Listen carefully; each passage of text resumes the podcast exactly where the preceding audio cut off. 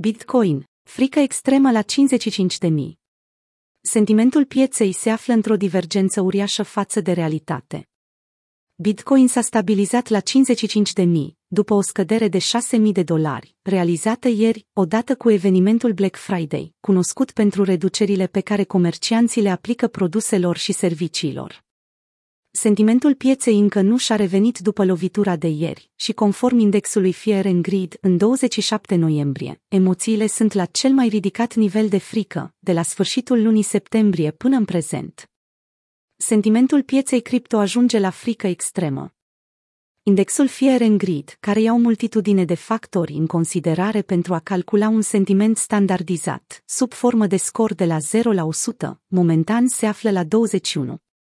Ziua de vineri și-a impus taxa asupra acestei unelte de monitorizare, iar drept rezultat, scorul s-a înjumătățit în 24 de ore, de la valoarea 47, pe care o avea înainte. Aceste numere corespund unei traversări a sentimentului de la neutru la frică extremă, sărind peste episodul de frică. Chiar dacă era o reacție așteptată, răsturnarea stării emoționale a participanților la piață devine o sursă de amuzament pentru nume familiare. Alistair Main, un investitor și antreprenor al sferei cripto Twitter, a subliniat faptul că frica extremă vine însoțită de tranzacționarea instrumentului BTC-USD de la 54.000. Într-adevăr, ultima dată când prețul spot al Bitcoin a fost la aceste niveluri la mijlocul lunii octombrie, indexul Fear and Greed a măsurat valoarea 78, adică lăcomie extremă.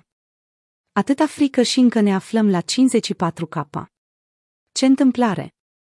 În 30 septembrie, când indexul a atins ultima dată valoarea 21, BTC-USD era tranzacționat la 43.000 de dolari. Rata de funding se resetează peste noapte.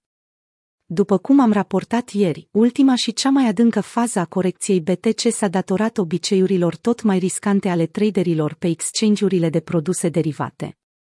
Rata de funding, care este într-o zonă pozitivă, chit că prețul a suferit o scădere totală de 20%, dovedește faptul că participanții la piață și investitorii se așteaptă ca prețul să-și revină.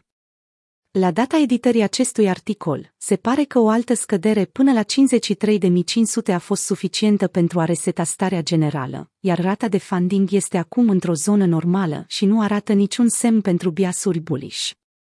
După cum a evidențiat și Delphi Digital săptămâna aceasta, rata de funding rămâne într-o zonă scăzută, atunci când o comparăm cu rata de funding din prima jumătate a anului 2021, iar acest lucru ar putea să indice o lipsă a direcției pe care prețul să urmeze.